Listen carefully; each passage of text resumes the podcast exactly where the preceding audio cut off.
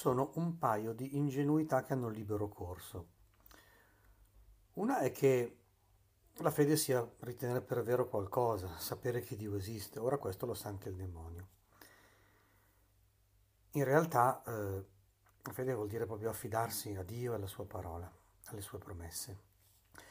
L'altra cosa è mh, mm, una fede incontrollata in quello che uno pensa e sente, come se fossero delle fatalità, qualcosa di irresistibile. Anche questo non è vero. Alla mente si comanda e al cuore si comanda, eh? può essere orientato. Il ritornello che devo ripetere a tantissime persone che incontro è proprio quello di fare atti di fede, atti. Ingenuamente magari pensiamo che gli atti siano solo le cose che spostano gli oggetti fisici, e invece gli atti sono anche atti interiori, anzi quelli sono i più importanti, le prese di posizione interiore che noi facciamo.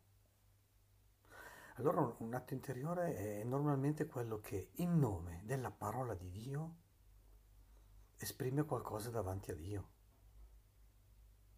Figlio di Dio, abbi pietà di me peccatore, la grande dichiarazione dei poveri nel Vangelo, la preghiera del cuore del cristiano.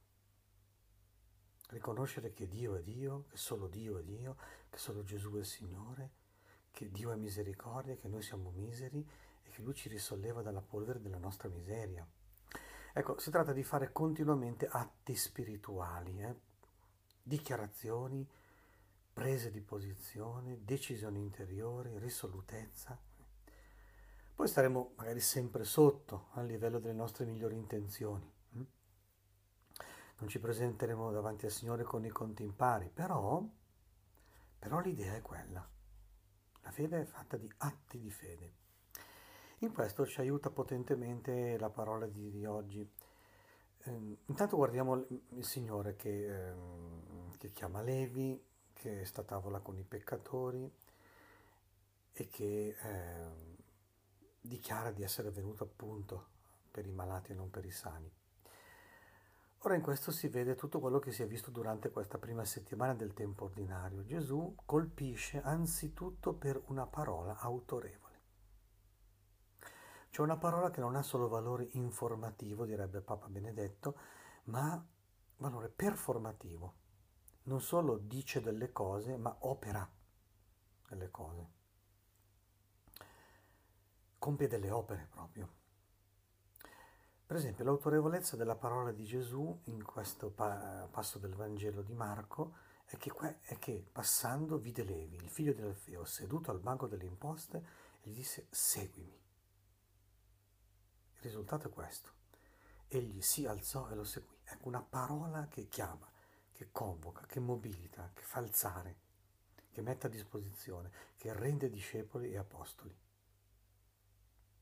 E alla fine del Vangelo Gesù dichiara, non sono i sani che hanno bisogno del medico, ma i malati. Io non sono venuto a chiamare i giusti, ma i peccatori. Una parola che chiama non solo al discepolato, ma che chiama anche alla salvezza anzi soprattutto questo, la salvezza.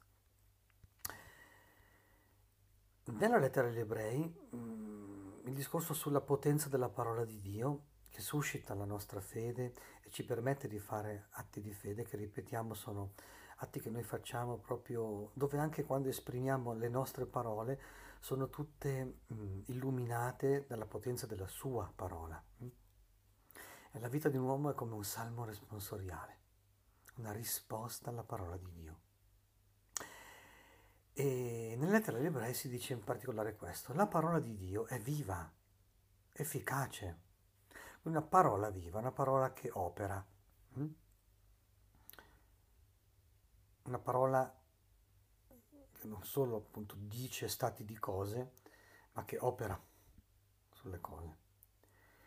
E aggiunge che è più tagliente di ogni spada a doppio taglio. Già l'Antico Testamento diceva che la parola di Dio ferisce e risana, ferisce per risanare. Non ci lascia così, ecco, opera efficacemente in noi. Capite che quindi avere fede vuol dire alimentarsi continuamente alla parola, lasciarla circolare, ripeterla, ripeterla anche un po' litanicamente, prendere un versetto, ricordarlo, cioè riportarlo al cuore continuamente, in modo che la parola di Dio possa operare al di sopra di tutte le parole interiori, le parole esteriori, le parole comunque mondane che occupano abbondantemente il nostro spirito. O peggio la parola del demonio, una parola ingannevole e mortale. Come al contrario la parola di Dio dice la verità a favore della vita. Approfondiamo questo fatto che la parola di Dio è come una spada a doppio taglio. Qui la lettera agli ebrei eh, approfondisce l'Antico Testamento che appunto diceva che ferisce e risana eh, in questo modo. Penetra fino al punto di divisione dell'anima e dello spirito, che in un linguaggio più semplice vuol dire smaschera l'uomo che vive in maniera naturale, l'anima è il principio vitale, e l'uomo invece che vive in maniera spirituale, cioè mosso dallo Spirito Santo, che veramente l'uomo, l'uomo è interpellato da Dio, però può vivere come se niente fosse, come se Dio non ci fosse, e allora sarà vittima delle potenze di questo mondo, o peggio del principio di questo mondo. Invece l'uomo, così come Dio l'ha creato, è parte di un'alleanza d'amore ed è l'uomo spirituale cioè l'uomo mosso dallo Spirito Santo, che in concreto eh, si muove attraverso la parola di Dio, appunto. Ora dice che la parola di Dio smaschera questo, ci fa vedere se siamo ancora mondani o spirituali, carnali o spirituali. E aggiunge, e va fino a fondo, eh, fino alle giunture e alle midolla. Questo vuol dire che bisogna proprio esporsi alla parola, lasciarla lavorare. Che per poter parlare e operare abbiamo bisogno di tempi di raccoglimento e di silenzio, dove la parola possa svolgere questa sua capacità di illuminare la profondità del cuore, dell'anima, addirittura del corpo e quindi orientare i sentimenti, le decisioni, le opere sostenerci anche nelle prove. E conclude, questa parola discerne i sentimenti e i pensieri del cuore. Ecco, oggi si parla tanto di discernimento, l'operatore di questo discernimento, cioè la capacità di capire cosa è bene, cosa è male, soprattutto qual è la volontà di Dio per me oggi, è data proprio dalla parola di Dio, dall'ascolto della parola di Dio, dal lasciar lavorare la parola di Dio che è veramente potente. Rinnoviamo la nostra fede in Dio nella sua parola. Riconosciamo che è capace proprio di illuminare, trasformare il cuore, orientare e rendere salda e resistente anche in tutte le prove la nostra vita.